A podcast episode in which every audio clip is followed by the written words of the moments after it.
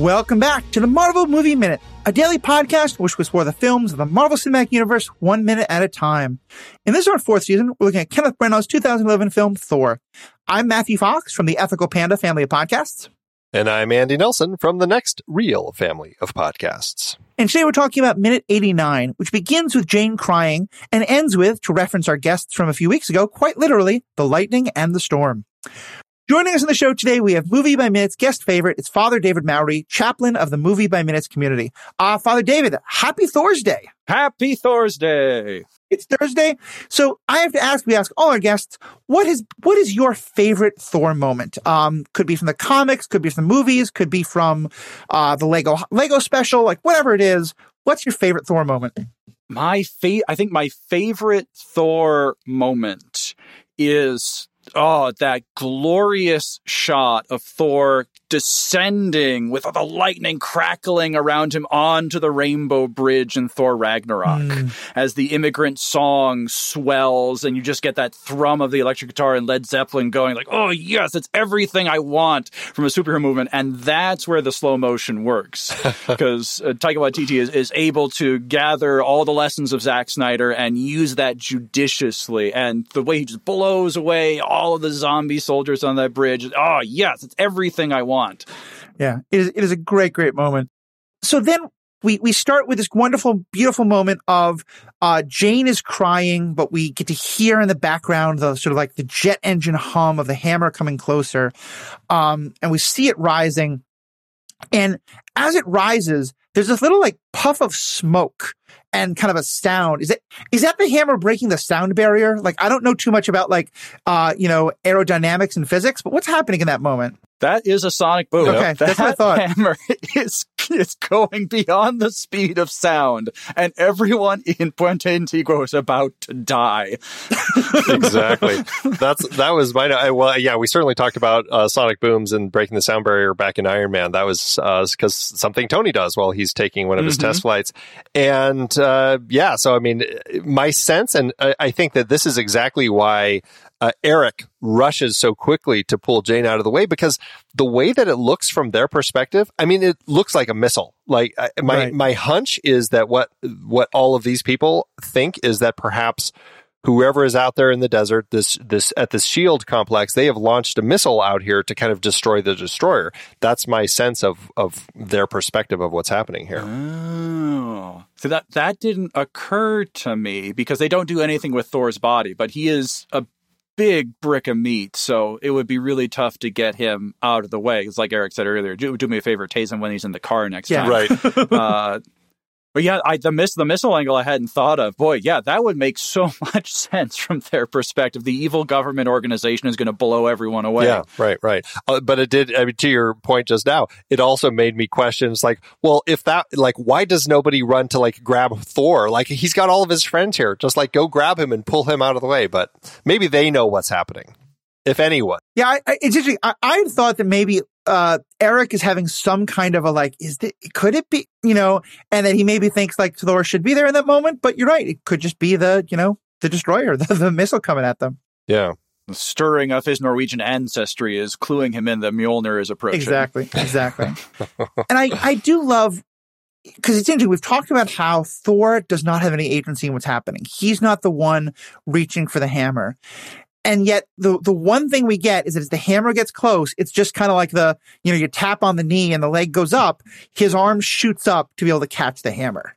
That moment is so good. Oh man, I was I was saying in the green room beforehand. Uh, Andy did me the the great privilege of letting me choose what minutes to come on for. And I thought, well, I, I get to pick which minute to come on for. I get to pick the best minute of the movie.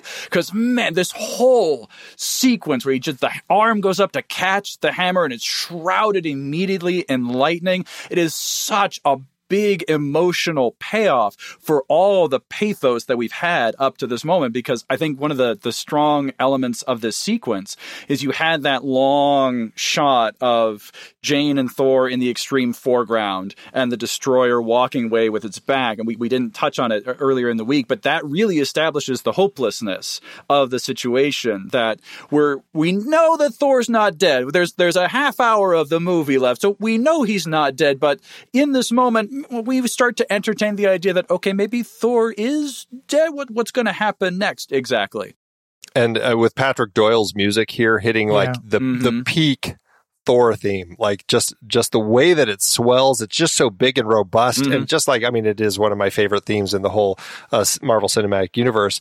And just like the way that it kicks in, the lightning crashes, he is standing, uh, just like I mean, everything is just kind of uh, ablaze in this moment. And yeah, this is 100 percent why we are here. This this moment, and I mean, I get chills even just watching it one minute. I mean, I just get chills. It's just it's such an intensely powerful emotional minute. It's just infused with uh, it really with, is uh, that. Yeah, and I, I, appreciate you use the same words I was going to use as a '90s music fan. That lightning crashes, um, but, but we then.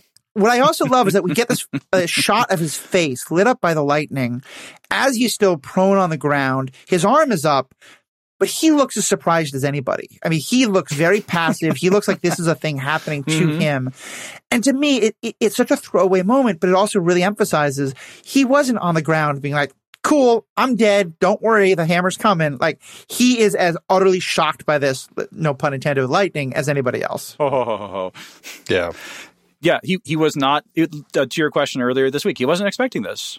He, he was willing to lay everything down, and the the hammer. To use Christian language, the hammer comes in a moment of pure grace. It's an invasion of grace. It's an unexpected uh, event that turns everything to the better. Uh, in Tolkien's language uses the term eucatastrophe, the happy catastrophe, uh, where everything suddenly works out in the end, it's the appearance of the eagles right. as Sam and Frodo are on the slopes of Mount Doom, where uh, all of a sudden there's an invasion of grace and everything sad becomes untrue. And it happens here where Thor's own body responds to the hammer before Thor's life breath comes back to him because there is such a close connection between the, the symbolism of the hammer and Thor's own worthiness. That there's a fittingness. The, the, the hammer belongs in Thor's hand, not because Thor has been made for the hammer, but because the hammer's been made for Thor in the heart of the dying star. Right. And that, that comes up again later in, in Ragnarok, where Odin will make that clear about the relationship between Thor and Mjolnir. Yeah.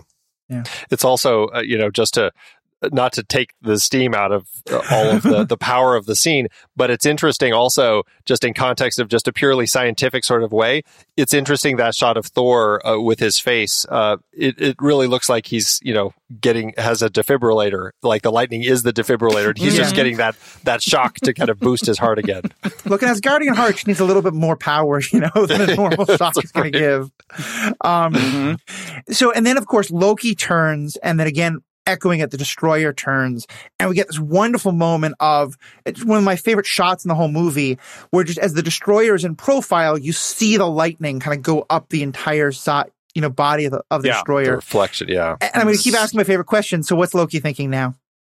What the? Yeah i think that's very appropriate wait a minute. I thought you were super dead. This is cheating. Uh, I, I, think there's just uh, there's just pure shock at this point because you you get the great dramatic uh, cape twirl as the villain turns and like what? Gordon's alive? Yeah. and you you have this this moment where all of a sudden all of loki's careful plans are coming undone where he like like you said earlier matthew he, he took his best shot.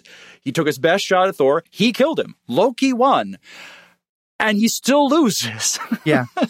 And it's funny the way you said that you kind of went into the kind of like the mocking, like little boy voice of like, he's cheating. Cause the, the next thought mm-hmm. would be, dad, he's cheating, which is quite yeah. literally the situation because it's dad uh-huh, doing yeah. it. So I, I have a, a, couple moments of sympathy for poor Loki here in some of these mm-hmm. moments. Um, and, and so his power starts to return. And because we understand that fashion choices are very important, his outfit starts to return with him. Uh, and there's that great moment of kind of like the bracers reforming on his wrists and his armor starting to return. Does Odin just have a sense of style built into all this? Is this connected to how Odin kind of like had been ripping that off and what we knew was kind of an important Norse uh, Norse ritual? What what's going on here about Thor not just not just holding the hammer, but now everything's coming back? To me, it's a um, just thinking of, about it in Catholic terms. There's a sacramentality here where the mm. exterior manifests the interior reality. That now that Thor is worthy, he has proved himself Odin's son. He has to reflect that in his outward appearance, that the, the t-shirt and the plaid shirt and the jeans are not sufficiently worthy now of who Thor is interiorly. And so the exterior clothing reflects that interior reality. It's something that I'm very aware of every day. I don't have lightning shrouding me and putting my collar on every morning as a priest, but the clothes that I wear reflect an interior spiritual reality in my own life that I am configured to Jesus in a particular way and I am oriented in service to others and my clothes reflect that interior reality in order to make that relationship with others as clear as possible from the get-go. And so it is with Thor. His worthiness as Odin's son is communicated by that garment and it's not that the, the clothes make the man but that the man is now worthy to wear those things again in a way that he never was before. Yeah. Oh, I love I love what you're saying about kind of just all of that because I feel feel like there is this. I mean, yeah, I, I like to think that you know, okay, o- Odin kind of took all the stuff that he ripped off of Thor after he had banished him, and like he put it into some spell. So like when the spell is is finally lifted, all of the stuff goes back to Thor.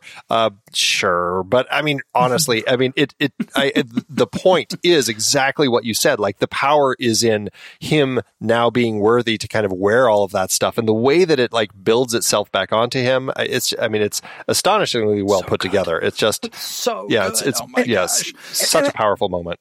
I definitely connect with a lot of what you're saying with both you're saying there. You know, I, I distinctly remember my own ordination. I'm, I'm Protestant. We don't have quite the same sacramental nature to it, but there's the idea of like the stole that was put around my shoulders by the other, by the community that was ordaining me. You know, that was the first time I got to wear that because it was like, I am now worthy of this particular vestment. And it's interesting because here, I mean, there's, I think it's the most kind of mystical theological version of it, but this is a theme, you know, Tony taking the suit away from Spider-Man and then him regaining it. Like there's again and again this theme of like, are you worthy to wear the mantle of this hero, which is often reflected in the, the literal suit of this hero. Very, very powerful. Oh, and, and it just it just continues with that that silhouette of him in the middle of the lightning bolt. Oh, so good. Uh, it's just so rad. Yeah. Oh my god, it's just so flipping cool. I, I was saying that my favorite Thor moment is from Ragnarok, but th- this is the third best Thor entrance in mm-hmm. the MCU. Uh, this moment where everything is coming together. There's this, you know, the just the sheer joy on Sif's face oh, yeah. as she's watching this because she knows exactly what's happening. And she's like, "Yes, this is rad. I am here for this." And it communicates this uh, this great moment of a hero's entrance. Yeah. Um, second best is Infinity War because man, that scene is so. That's good. a great moment. Yeah. and, and, there's two things I would say there. One one is it's a small thing, but in that moment where he's lit up by the lightning, his back is to the destroyer. You know, because it's again that yeah. like it's not. I'm not. I, it's not even about you. But also, I want to comment on what you said about Sif, because we get a great shot of the the Warriors three, and you know Volstagg's in the center, and they're all like, "Guys, it happened! It happened!" It, with Sif, to me, the difference is they are happily surprised. Sif is not surprised in the slightest. Like, I, to me, it really shows yeah. that she, even more than them, never lost faith, never thought that mm-hmm. this wouldn't, you know, it kind of reminds me of the, um, to again, not to get too Christological, but, you know, the, the, the women who first encountered Jesus, you know, as opposed to the mm-hmm. guys who were doubting, doubting Thomas and the like. She mm-hmm. just is clear. She never doubted this was coming. Lady Sif as image of the Blessed Mother is not something I have thought about before. But yeah, there, there's a definite "I knew it" on Sif's yeah, face. Yeah. yeah. and Jaimie Alexander carries it so well. Like that that moment mm-hmm. might be one of my favorite Sif moments uh, in the film. Just like I mean, it's exuberance. Mm-hmm. Right very much so. And then, and then we get to, I think was probably the most commented on reaction. You know, uh, first Erik has this, again, the acting is so good. You know that for mm-hmm. Erik, the pieces are all finally falling into place. You know, he's the one who most understands the myth. He's seeing it come to life. And then we cut to Jane. Oh my God. Um, they had to make that pun at some point in time, and this is the way to do it. But, but uh, to me, it's also amazing because Jane is the scientist. Jane is the one who wants to study everything. And here, even she, she's not pulling out her dial. She's not taking. She's just overcome in the, in the moment. Mm-hmm. She is she is being present to the moment. Yeah, the uh, the oh my god moment is that's very cute. Um, what I love about it is how it speaks to the how do I put it the authenticity of the relationship between Jane and Thor up to this moment, mm-hmm. where there there's been no ulterior motive from Jane. Jane has not been drawn to Thor because he's ooh the big strong god and oh look at your hammer Thor and oh my gosh uh, aren't you so big and powerful? But it's been in the the growth of them on a personal level. And that now there's this surprising revelation that Thor was telling the truth this whole time. You know, I, I liked him when he told these crazy stories about Yggdrasil, but I just kind of thought it was kind of nuts. But oh my God, he was actually the god of thunder this entire time. It's a fun mirror of, we were talking about how that, you know, you have to be willing to completely give up the power in order to get the power back in rom coms, mm-hmm. there's that a related trope of you have to be willing to fall in love with a person when he has nothing in order to then say, oh, but by the way, I'm a Hungarian prince, you know, whatever, whatever it is. Mm-hmm. so it's, it's another kind of great take on that, you know, she could love him at, at his most Donald Blake and then get to see him in the full Thor glory. Mm-hmm. Yeah, it's a great, and it just, it, speaking to Jane the scientist, it is a great moment of, you know, the the world is so much bigger than than I have mm-hmm. understood, yeah. and uh, that that makes for a very interesting uh, moment. And and just I mean yeah it's, it's kind of that cheeky reaction that she has here which yeah it's it's fun. But I just I love the sense that it it strikes her especially being the one that I mean you know she had just lost this this person that she really loved only to have I mean wow what a what a sudden shocking you know uh, twist in the in the story here uh, to have him he's alive and he's you know lightning is resurrecting him and here he is uh, you know it's I mean it's a crazy moment to have. And so I think that it speaks to such an a, a, broad opening of her perspective of everything. I mean we've already had a lot of that over the course of the film as she's kind of talked with Thor trying to get a better sense of what's going on. But this is a moment where there's a lot of that confirmation. Right. Mm-hmm. And so then, of course, we start to see the, the Thor the warrior come out. Even before we see him entirely, we see the hammer come out. It's this great scene of the destroyer starting to fire. And then just the, the hammer comes out, knocks it away. It shoots in a, a wild direction. And then the hammer comes back and knocks it down we only get the full reveal of Thor until he's holding the hammer. And I just thought that was mm-hmm. such a mm-hmm. great, just like little filmmaking thing of showing the hammer first, showing it that he knocks down the destroyer. He's clearly winning. And then we see him again. Well, and it's backhand, mm-hmm. like the mm-hmm. first time it hits him, it essentially is a, a reverse of the backhanding that it gave to yeah. Thor a couple minutes ago, which I think is is oh, really amazing. Right. Yeah. Oh, that's really funny. Yeah, because he yeah he gets he gets clobbered from both sides. Yeah. yeah, you you you get to see the manifestation of Thor's power first before you see Thor in all of his Asgardian glory. And that shows that Thor is now back. We saw all the, the great uh, ability with Mjolnir uh, on Jotunheim, where he's just doing everything with it, and we haven't had anything like that the whole rest of this movie. I was I was thinking about that as I was watching this the other day. The only other fight scene in between Jotunheim and now is the the base invasion, and that's just well, you know, agents of shield level martial arts yeah, kind of stuff. Exactly. There's the the fisticuffs, and you don't even get someone firing their their bow, even though he's up in the cherry picker. But anyway, uh, this now is a return to Thor the warrior, but now a warrior in full possession of himself, come to maturity, and now truly worthy of being called Odin's son. Yeah. Well, and Matthew, I love what you wrote in the notes, how he looks solemn here. It's not the braggadocious yeah. Kid that he was back on Jotunheim. I think there's there is that growth, and it really shows in the way he's going to approach uh, a battle. Yeah, absolutely. About the it's such a different reaction we get from him. But I have to ask here, and um, Father Dave, we were talking before about how the Christ metaphor breaks down a little bit because it does seem like here now we have conquered death and now those Romans are in real trouble. I mean, it does seem like, and again, because it's not a Christ yes. story, it's a Thor story. It shouldn't mm-hmm. be the mm-hmm. exact same. But I do like, it, it is interesting to me that it goes in a very different direction, especially because like the destroyer's walking away. Like, presumably it's going to turn back and keep fighting. But I do like he's like, all right, I'm here. I've conquered that all. Now I can be a better, but for him, it's not about I am surrendering my time as a warrior. It's now I know what I need in order to be a warrior. Yes, uh, it is. Yeah, like you said, it's a Thor story. The Thank goodness Jesus does not come back from the dead looking to crack heads, because um, it would be the apostles next on the line first. Um, so yeah, yeah, it's it's a superhero story. That's that's always part of my I don't know fatigue, I guess, with the superhero mm-hmm. mythos is that the the even if there is a death and resurrection motif, it's a resurrection back to the exercise of violence. It's a resurrection back to the way we did things before, but now better with new powers. I mean, that that's fine for some entertainment, but especially when you have how many movies do we have now 29 28 of these marvel movies just some break in the pattern is always welcome which is why i i won't do it the same that I did when I was Iron Man Minute, but that's why I love Doctor Strange. It's a really exactly great, thinking, yeah. really great story because it's so different. Yeah, but yeah. I will, mm, I'll save yeah. that because the ending of that to me is yeah, on. it's the he finds a way without violence. Mm-hmm. Um, and then, of course, Thor starts to fly up and he's creating a storm. Um, the destroyer fires at him a couple times. The friends are all running away. Uh, and I think we're going to, uh, talk more about the storm that he's creating next minute. Um, but just kind of important. That's why the, the lightning and the storm is what's happening here. Any other last comments about this minute from either of you? Well, I've got uh, today's installment of Christ and the Cape. We talked a little bit about the the Christological themes breaking down in this minute, but I, I wanted to talk specifically about Christology, that is the theology of the person of Jesus. Uh, every hero that that comes out of the western tradition out of out of a culture that's been formed by christian ideals is going to evoke or echo christ in some way shape or form. And it's always interesting to see okay who is this person of the the savior in this particular movie? What kind of hero is thor?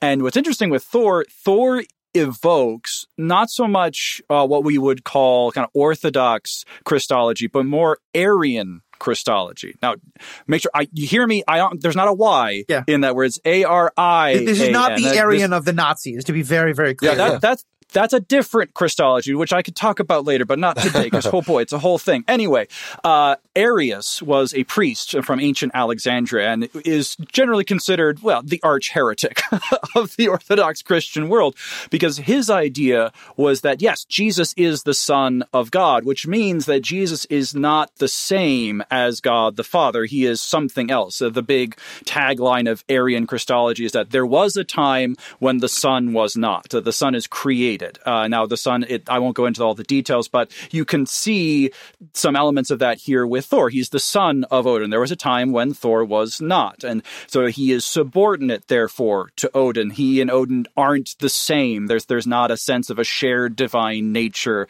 as Orthodox Christianity says about Jesus and God the Father. And so rather, there's a subordination where Odin, as the Father, has to impose his will on Thor, and Thor doesn't go along with the program right away.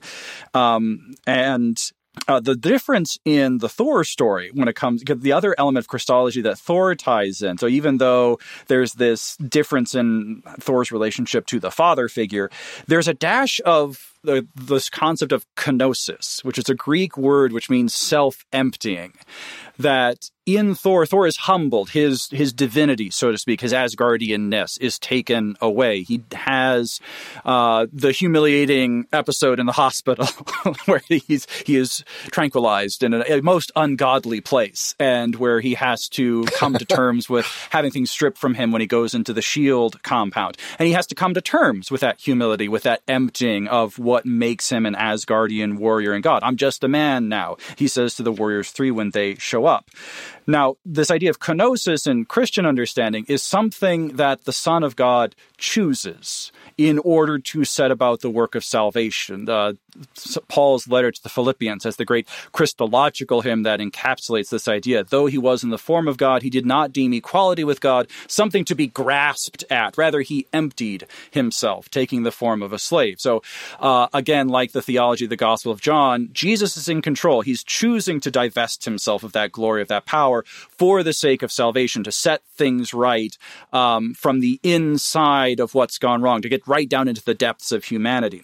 Thor has this kenosis imposed on him. Thor doesn't choose to empty himself. And so that that's what makes this less an act of salvation and more an act of true humbling, a, a degradation of Thor so that he can come to terms with himself.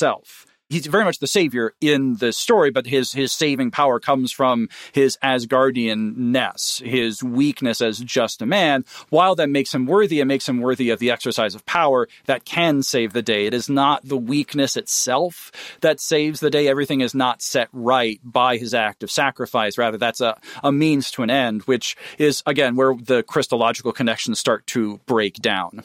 It's, it's fascinating thinking about in those kind of terms because the you know, sacrifice is something I think that we think about in so many different ways. I think it often can get very misunderstood, you know, where it becomes like, you know, it's the like, well, don't forget what I did for you. You know, it sacrifices a way of kind of like claiming an emotional power over someone else.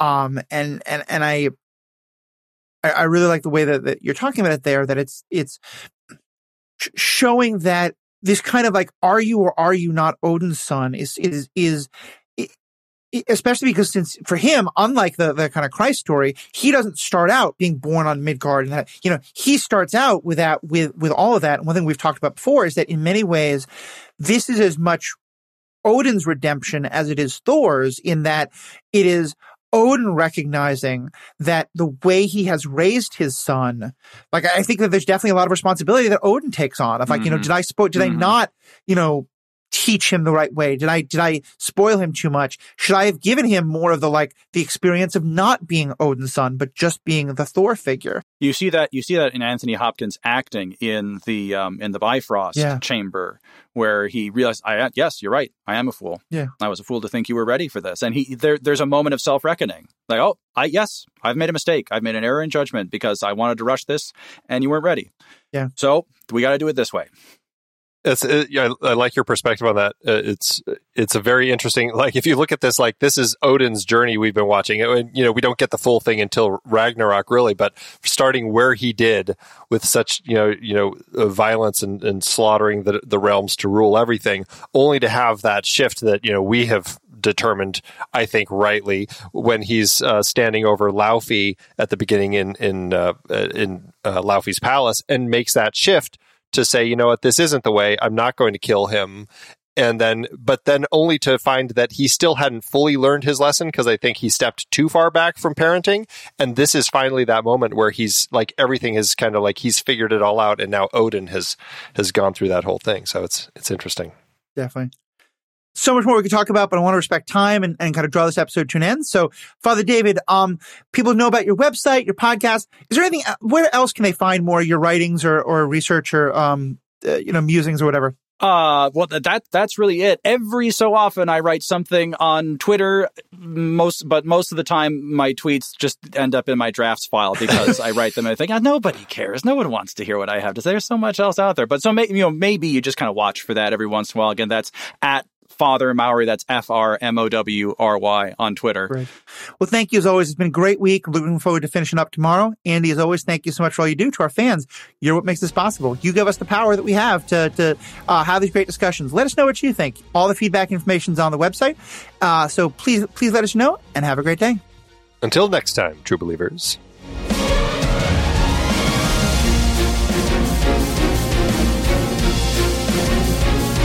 Marvel Movie Minute is a production of True Story FM, engineering by Andy Nelson. This season's music is One Last Ride by Martin Puringer. Find the show at truestory.fm, and if your podcast app allows ratings and reviews, consider doing that for this show.